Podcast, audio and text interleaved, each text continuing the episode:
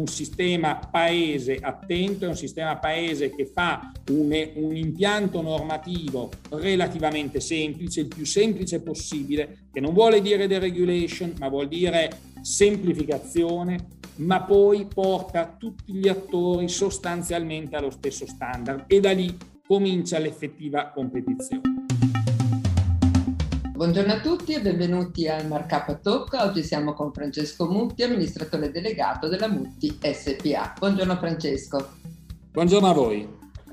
Allora, prima domanda, eh, questa è un'intervista che sarà poi pubblicata sul markup numero 300, un numero che vuole pensare al futuro, quindi non autocelebrativo del, dei 300 numeri di markup precedenti, ma piuttosto vogliamo guardare a un futuro, un futuro che ci auguriamo tutti sostenibile, responsabile ed etico. E quindi passiamo subito alla prima domanda. Cosa significa oggi essere per un'impresa, essere responsabile, etica e sostenibile, soprattutto nell'agroalimentare? Credo siano tre concetti apparentemente vicini ma diversi tra loro.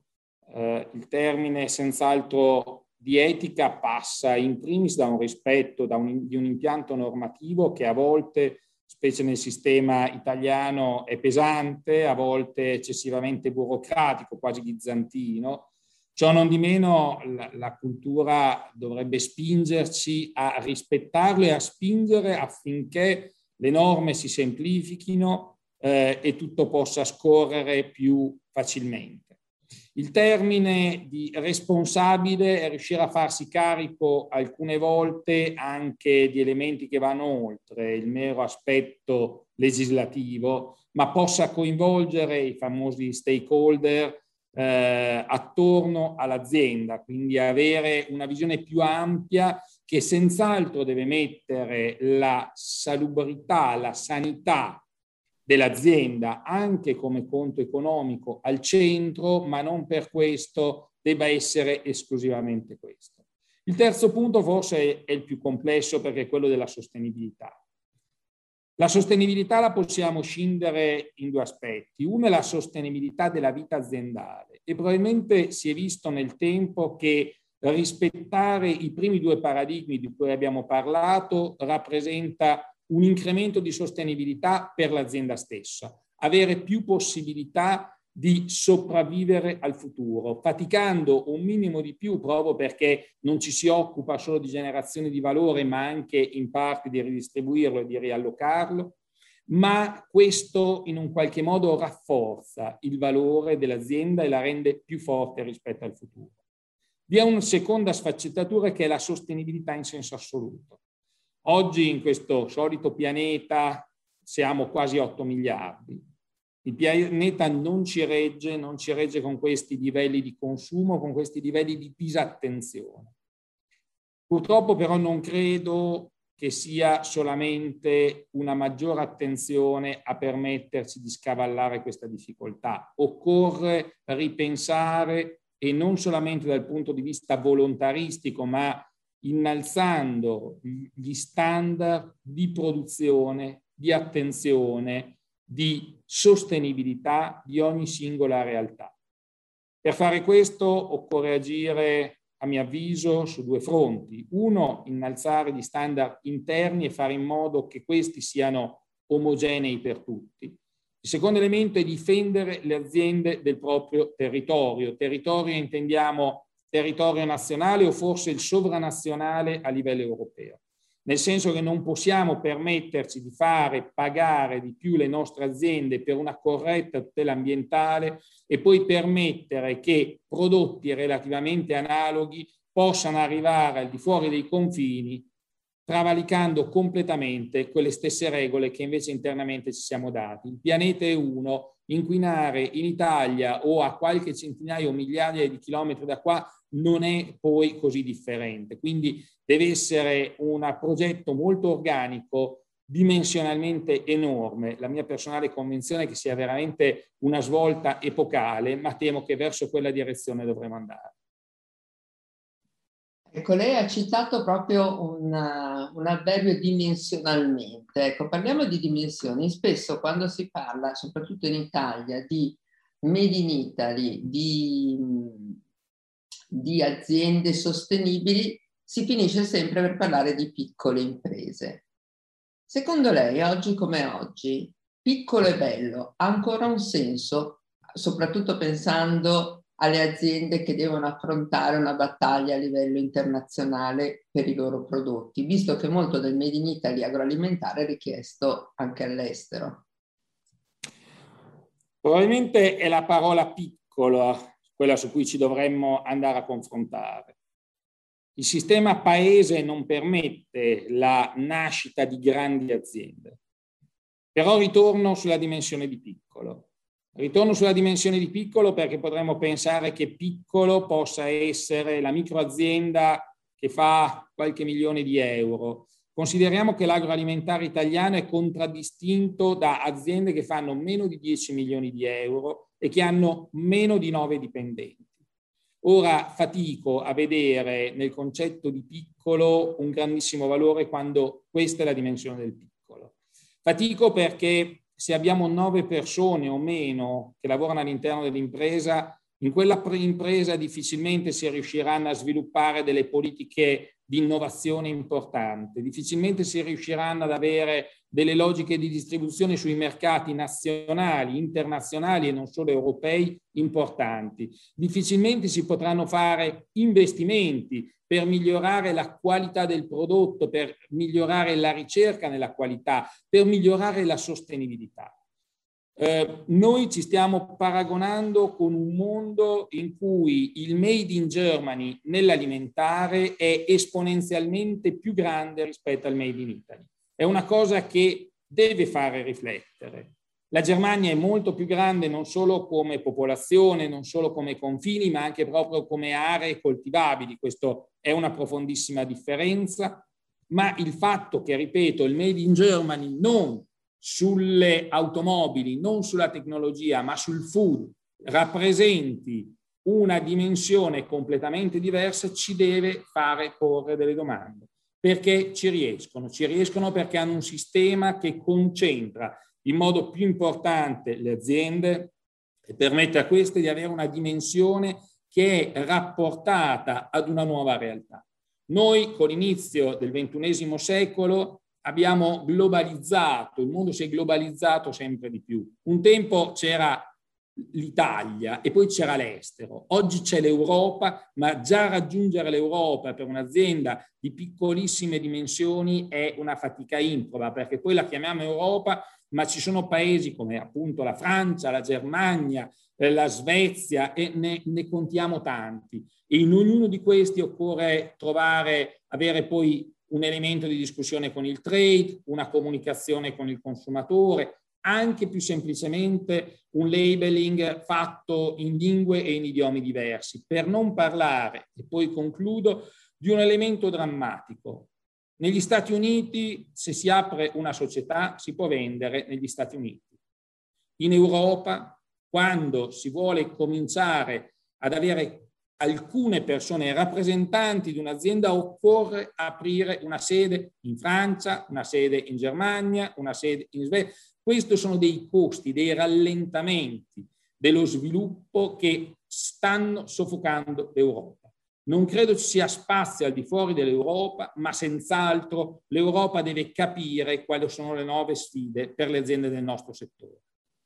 Ecco, proprio partiamo proprio da lì. Quindi, quali consigli lei darebbe lei anche presidente di Centromarca? Quindi, in qualche maniera non, solo, non rappresenta in alcuni momenti solo se stesso la propria impresa, ma anche altre imprese. Quali consigli darebbe oggi al, a, al governo Draghi, ma anche rispetto all'Europa e rispetto a quello che ci aspetta nel prossimo futuro per aiutare l'agroalimentare in generale italiano ad essere più competitivo in, in Europa e nel mondo.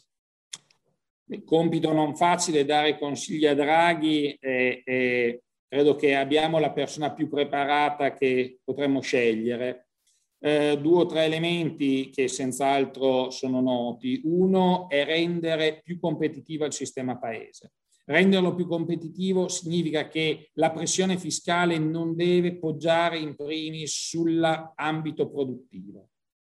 perché oggi va rilanciata la produzione perché questo è l'elemento, produzione, le aziende, le imprese, eh, sia ben chiaro, ma è l'elemento che genera, genera in termini di valore, quindi di risorse, che in parte poi devono andare anche al sistema paese, genera in termini di occupazione, genera in termini di ricchezza per il sistema paese e a sua volta è un circolo virtuoso. Quindi occorre mettere, fare in modo che le condizioni di sviluppo per le imprese siano le migliori possibili. Eh, senz'altro gli altri due temi per, per, fare questo, uno è la tassazione, un altro evidente è il tema della giustizia. È impensabile un paese dove i tempi della giustizia siano eterni e l'incertezza della giustizia sia evidente agli occhi di tutti. Un altro, un altro eh, elemento sul quale soffermarsi è la semplificazione. Occorre un rispetto omogeneo delle regole. Non ci possono essere grandi diversità perché sennò inesorabilmente, come si dice, la, l'azienda, tra virgolette, cattiva, riparafrasando la legge di Gresham sulla moneta cattiva che scaccia quella buona, l'azienda che non rispetta le regole tende ad eliminare l'azienda che le rispetta.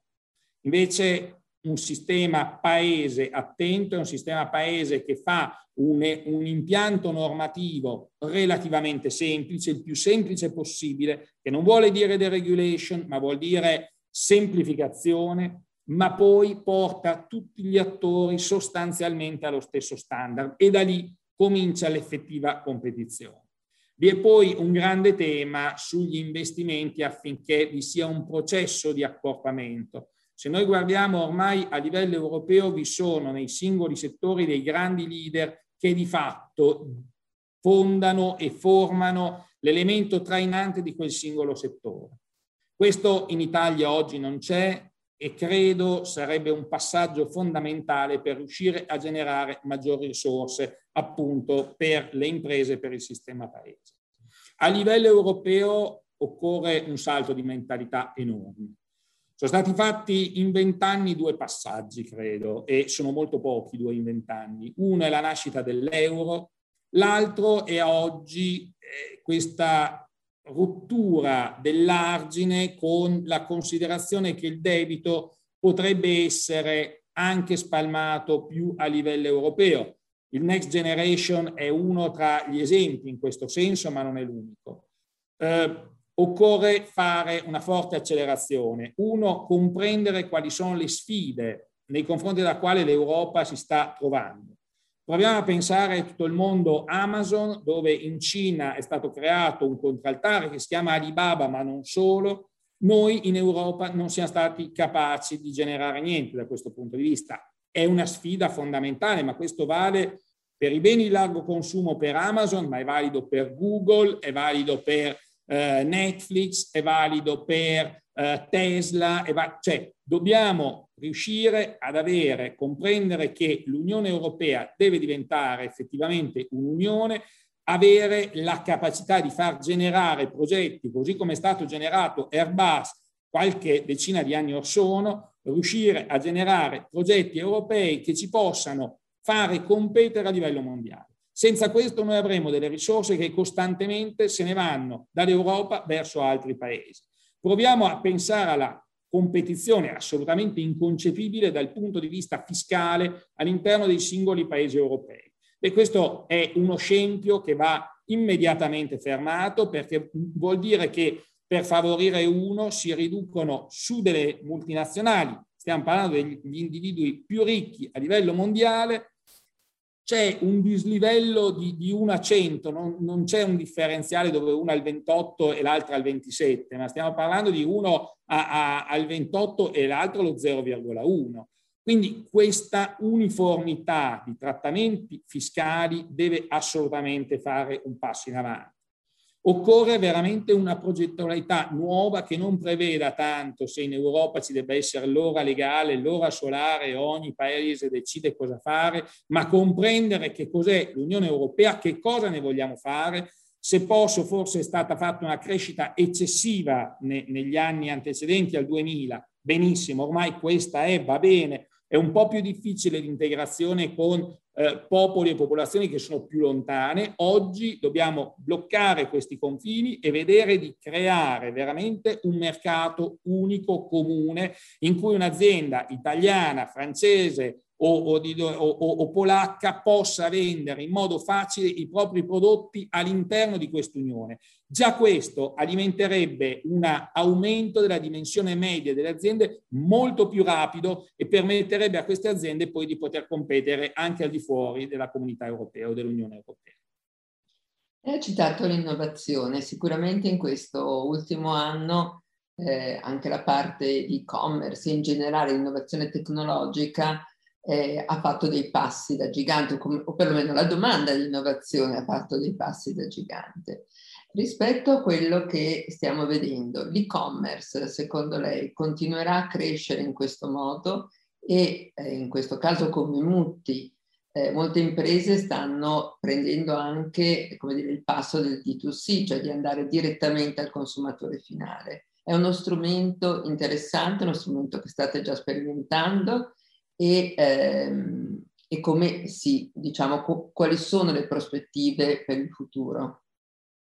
Guardi, le prospettive, l'Italia innanzitutto è senz'altro eh, forse il fanalino di coda dal punto di vista della, eh, di, quello che è, è, è il commercio elettronico eh, e di quelle che sono le crescite prospettiche in tal senso. Eh, quello che è stato l'evento della pandemia ha accelerato in modo sostanziale questo trend che comunque è chiaro ed è abbastanza inevitabile. Quello che eh, sono le vere domande è come si svolgerà alla fine, come si consoliderà questo trend.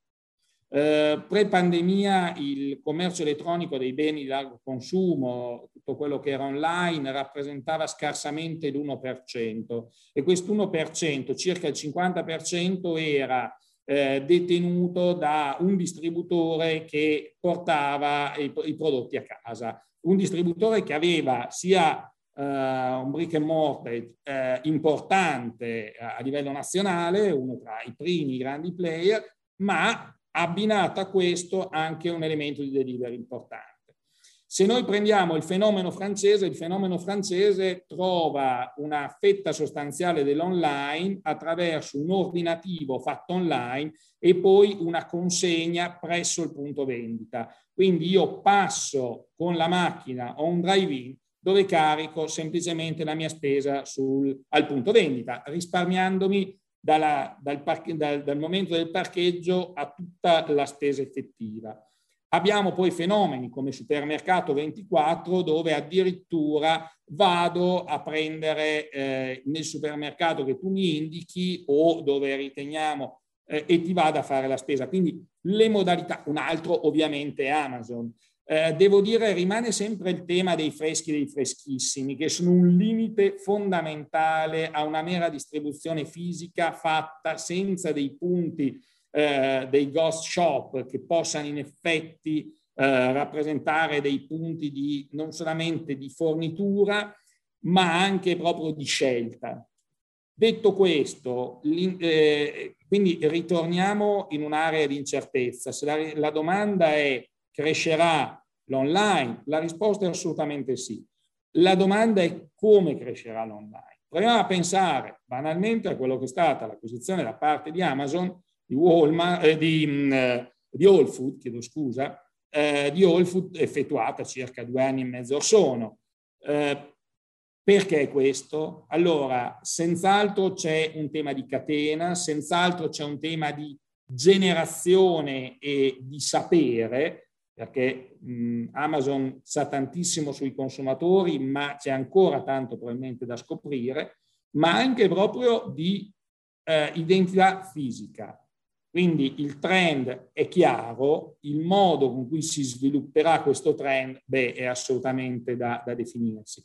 Un'ultima domanda, eh, quanto incide per le aziende questo tipo di eh, vendita online e come devono strutturarsi. Senz'altro dipende molto dal tipo di prodotto. Nel momento in cui è un prodotto, un bene di largo consumo discretamente distribuito, credo che diventi abbastanza inutile la presenza di eh, di una vendita diretta. Perché? Perché alla fine dobbiamo immaginare un consumatore che acquista centinaia di item la settimana, se in effetti ha voglia di passare le proprie ore facendo zapping fra decine, centinaia di siti per andare a prendere da ognuno di questi siti quel prodotto specifico dove poi non mi può essere consegnata una bottiglia di passata, due scatole di polpa, ma devo comprare grandi confezioni, almeno confezioni prestabilite. Quindi credo che sarà sempre nelle mani della distribuzione, questi per i prodotti di beni di largo consumo più generici. Probabilmente comincia a essere diverso per il vino,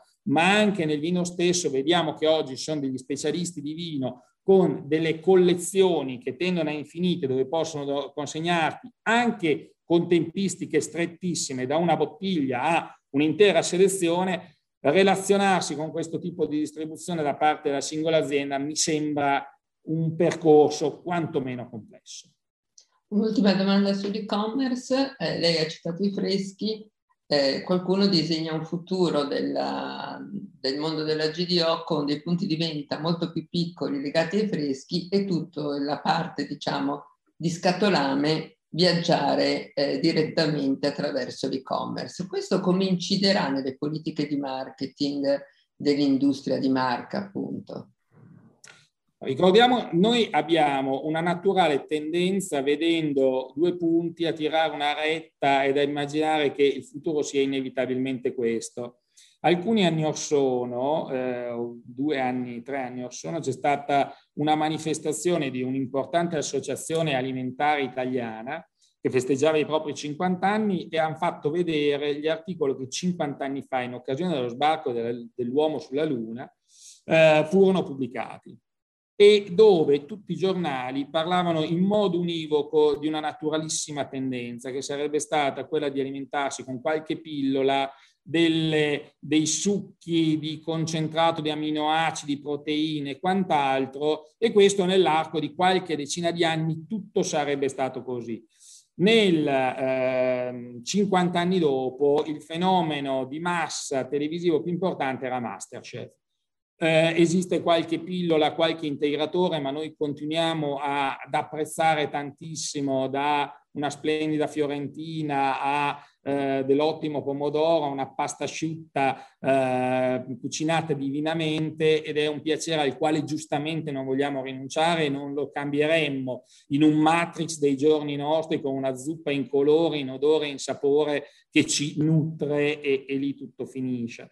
Quindi eh, stiamo attenti in generale perché se fossimo tornati indietro di 30 anni avremmo detto che il futuro sarebbe stato solamente delle grandi superfici, dei grandi ipermercati. Eh, c'era un articolo anche lì di circa 30 anni fa che diceva che la grande distribuzione italiana era finita e che ormai avevano conquistato tutti i francesi. Ogni tanto, ripeto, il mondo, il futuro ci eh, riserva alcune sorprese alle quali non avremmo mai pensato. Proviamo a pensare anche solamente quello che potrebbe essere un cambiamento di vita e di dislocazione tra città e fuori periferia con l'aumento del lavoro da remoto, con il cambio della, della logistica, magari un sistema eh, di, di trasporto pubblico efficace ed efficiente come in tanti paesi del nord Europa esiste, come cambierebbe rispetto alle nostre vite. Quindi senz'altro c'è una riscoperta oggi del negozio di prossimità, del negozio che ci dà dei freschi freschissimi in prima battuta e poi probabilmente il tutto si abbina in un costante esercizio che passa, e questo forse è l'elemento su cui dovremmo porre la maggiore attenzione, dalla capacità dell'uomo, dell'imprenditore di scoprire dei livelli di servizio migliori, una competitività, una, una, anche uno storytelling, perché a volte che ti semplifica la vita. Credo che oggi il consumatore è quello che cercherà tanto, sarà sempre di più una vita un po' più semplice, dove devo avere qualche app in meno, devo, devo ricordarmi qualche password in meno e dove in un qualche modo so che mi arriva senza un'eccessiva fatica a casa quello che in effetti sto aspettando. Tutto questo come si estrinsecherà? Ma senz'altro, ripeto, è un momento di grande ripresa giustamente dei negozi di prossimità, nego- in questi negozi il fresco e il freschissimo, ma non solo, acquisiranno un elemento determinante. Dico non solo perché poi se voglio fare una pasta solo con prodotti freschi, ma non ho la pasta in casa, e se sono le 7 di sera non posso aspettare anche solamente 12 ore che mi venga consegnata. Quindi esisteranno strutture di base appunto più vicino, più in prossimità, ma esisterà anche quando voglio una, una shopping experience o semplicemente rifornire la mia, la mia, dispensa non solamente dei beni di prima necessità, ma di elementi più voluttuari che non si trovano in un, in un supermercato da 500 metri quadrati sotto casa, o, o da 200 a seconda di come lo vogliamo definire, una possibilità di fare una spesa più strutturata con dei tempi di consegna, con delle esperienze di vario tipo e genere che dipenderà molto da come evolverà il nostro stile di vita nei prossimi anni. Ecco, parliamo di linguaggio della comunicazione. Se posso, scusi, se posso, forse il grande concetto che dovremmo trarre da questo cambiamento di vita che abbiamo avuto nel corso dell'ultimo anno e mezzo è il concetto di flessibilità. Non diamo per scontato che il futuro sia quello che immaginiamo, perché il futuro tendenzialmente ha questa grandissima abilità nel continuare a sorprenderci. Ecco, sì, questo direi che non, dopo quest'anno e, e, passa l'abbiamo abbastanza intuito tutti che possiamo avere delle gran belle o brutte sorprese. Eh, parliamo di comunicazione. Come deve cambiare? Adesso a sensazione mi sembra che soprattutto nel mondo del food sia un po' in difficoltà nel trovare un linguaggio di comunicazione adeguato rispetto, non so, penso ai grandi brand dello sport che forse hanno già all'interno quello della, del parlare di resilienza, di inclusione e quant'altro mentre credo che l'agroalimentare un faccia un po' fatica a, a, uscire da vecchi modelli per abbracciarne di nuovi, soprattutto perché sembra, uno sembrerebbe chiedersi ma quali sono questi nuovi modelli? E secondo lei come, come bisogna muoversi nella comunicazione? Come vi state muovendo voi come Mutti? Domandona. Domandona perché a monte di questo c'è un'altra domanda che è ma noi il settore agroalimentare deve muoversi necessariamente come si, si muovono altri settori o vi è un'identità propria che di fatto connota in modo importante i beni di largo consumo e ancora in modo più specifico l'agroalimentare? Questo forse è la prima domanda. Eh, secondo me le sfide che capiteranno sull'agroalimentare saranno molto molto importanti in futuro e la prima, ripeto, è quella della sostenibilità. Eh, io temo che non ci stiamo rendendo conto della insostenibilità odierna e di cosa possa voler dire cambiare modello, perché pensiamo che se domani acquistiamo una Tesla, ne sono un proprietario, non voglio mettermi a fare pubblicità, abbiamo risolto i problemi della sostenibilità. La risposta è assolutamente no, e per la Tesla e perché se andiamo a fare un viaggio intercontinentale abbiamo bruciato tutto il risparmio in termini di sostenibilità che abbiamo sia avendo una Tesla, sia avendo fatto più differenziata, sia girando più in bicicletta e quant'altro. Quindi c'è proprio, a mio avviso, una barriera ed è una barriera estremamente ripida per rendere questo, questo mondo più sostenibile nel medio e lungo termine. E questo credo saranno le grandi sfide dell'alimentare. Dal punto di vista della comunicazione eh, si va sempre di più sul singolo individuo. Non, non prenderei tanto i messaggi perché i messaggi dello sport sono messaggi diversi probabilmente rispetto a quelli che deve lanciare un'azienda che si occupa di alimentare. Possiamo parlare di inclusione, ma eh, alla fine è una scelta del singolo consumatore, mentre in una partita noi includiamo per antonomasia, perché magari ci sono 10-20 persone che giocano in quel momento quella stessa partita, a casa nostra il fenomeno dell'inclusività o è un fenomeno singolo che parte, si attiva oppure no e forse non sono necessariamente questi i primi messaggi che dobbiamo andare a portare. Uh, mi concentrerei, ripeto, non tanto sul messaggio, ma sull'esecuzione di quella che deve essere probabilmente un nuovo livello di consapevolezza atto a cominciare un percorso appunto per cambiare la sostenibilità nella nostra capacità di proporre prodotti al consumatore. Aggiungo una cosa, attenzione, e questa è forse una tra grandi, le grandi divergenze di visione. Tante volte quando si parla di piccolo e bello si ritiene che la sostenibilità sia lì, mentre se andiamo a fare delle analisi puntuali per chilo prodotto, per, eh, a parità di, e omogeneità di produzione, quindi che uno produca 10 scatolette di pomodoro in un modo o nell'altro, che uno riesca a produrre 5 kg di carne in un modo o nell'altro, qualunque altro sia propria, eh, il proprio settore di appartenenza, ci rendiamo conto che con la dimensione si possono ottenere e investimenti e risparmi energetici e efficientizzazioni senza andare a toccare la qualità del prodotto che sono assolutamente straordinarie rispetto alla singola produzione micro. Perché? Perché ci sono appunto delle efficienze che vanno dal water treatment a eh, nuove tecnologie, dalla cogenerazione alla trigenerazione, che sono investimenti che non possono essere fatti su scala micro. Tutto questo riduce profondamente l'impatto, ripeto, a parità di chilo prodotto dello stesso, eh, con omogeneità ovviamente di, di prodotto stesso. Quindi no, la risposta non è attraverso una, una riparcellizzazione della produzione, ma è attraverso un percorso tecnologico che ci permetta e consenta sempre maggiori investimenti sul tema della sostenibilità. Faccio una penultima domanda.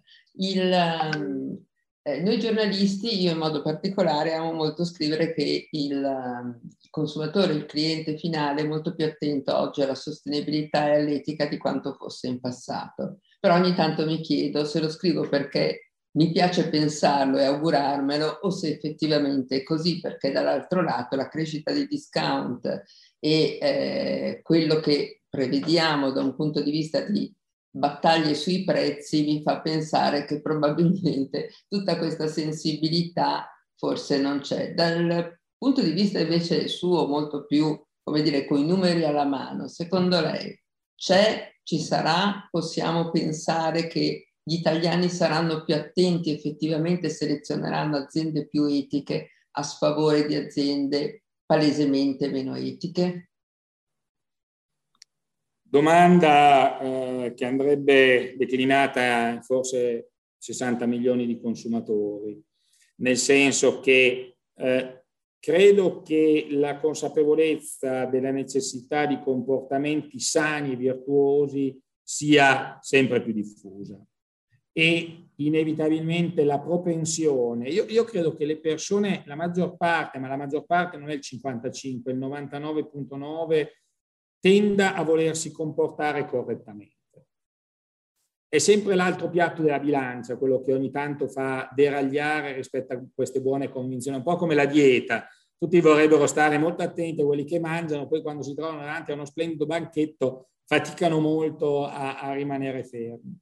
Eh, cosa voglio arrivare a dire? Eh, il consumatore proverà a selezionare in una eh, ridda di informazioni veramente enciclopedica, perché noi ogni giorno riceviamo tonnellate di informazioni che fatichiamo a decrittare, a trattenere e a volte anche a comprendere sia la dimensione, sia, ehm, come dire, dove sta effettivamente la verità. Da questo punto di vista forse le cronache politiche ogni tanto raccontano, sono, sono l'esemplificazione estrema. Cosa voglio arrivare a dire? Che comunque il consumatore tenderà a discriminare quelle aziende che si comportano correttamente con quelle che vengono via via eh, identificate come dei player che eh, agiscono in modo eh, scorretto, truffaldino o, o, altro. Questo sì. Eh, però la vera domanda è quanto il consumatore a parità di condizioni è disposto ad investire e lì si apre grande, il grande scenario. Quindi se ho due prodotti teoricamente omogenei allo stesso prezzo, una di un'azienda etica ed una di un'azienda non etica, il consumatore andrà sui grandissimi numeri su quella dell'azienda etica. Il vero punto è se quello dell'azienda etica costa un 1%, un 5% o un 50% in più rispetto all'altro. Allora quali saranno le scelte dei consumatori? Purtroppo molto spesso i consumatori si aspettano che un'azienda agisca non solamente dal punto di vista etico, come abbiamo visto, quello mi sembra un, un elemento cardine, ma proviamo a, ragionare in termini di sostenibilità come un'azienda particolarmente virtuosa. E da lì cre- si apre questa crepa ed è proprio uno tra i temi che mi fa sempre dire che ormai il tema della sostenibilità non è più un elemento volontaristico, perché l'incremento costi che si ha per rendere un'azienda effettivamente sostenibile, e per sostenibile la, la riferiamo sia rispetto alla filiera in termini economici, come abbiamo parlato prima, ma dal punto di vista ambientale, i costi che devono essere affrontati sono ciclopici per fare non del greenwashing, ma della sostenibilità veramente un elemento cardine. E davanti a noi non abbiamo solamente eh, quel, quello scenario dove si dice aumenterà di un grado la temperatura, ci si alza di qualche centimetro il mare, avremo forse qualche metro in meno di spiaggia, ma un fenomeno che potrebbe veramente mettere a repentaglio la sostenibilità della vita dell'uomo su questo pianeta, ma repentaglio in modo sostanziale. Quindi la dimensione della sfida è ciclopica e per riuscire a farla non può essere dato al consumatore che ti offre un prodotto, lo stesso prodotto, uno costa un euro e uno ne costa due, o diciamolo in altro, in altro modo, uno costa 10 euro e l'altro ne costa 20, perché forse sull'uno e il due uno dice sì, ma quando un'auto, una ne costa 9.000 e l'altro 18 ed è assolutamente la stessa auto, voglio vedere quanti, o 15.000, voglio vedere quanti consumatori prenderanno quello da 15.000 perché è più sostenibile, a parità identica di auto. Quindi occorre innalzare in modo costante e con ancora una volta un elemento di attenzione verso tutti gli attori nel rispetto delle regole di sostenibilità. Questo è a mio avviso assolutamente un must e ripeto sarà la grande sfida credo dei prossimi decenni. Grazie a Francesco Mutti per il suo intervento al nostro Markup Talk e noi ci risentiamo alla prossima registrazione.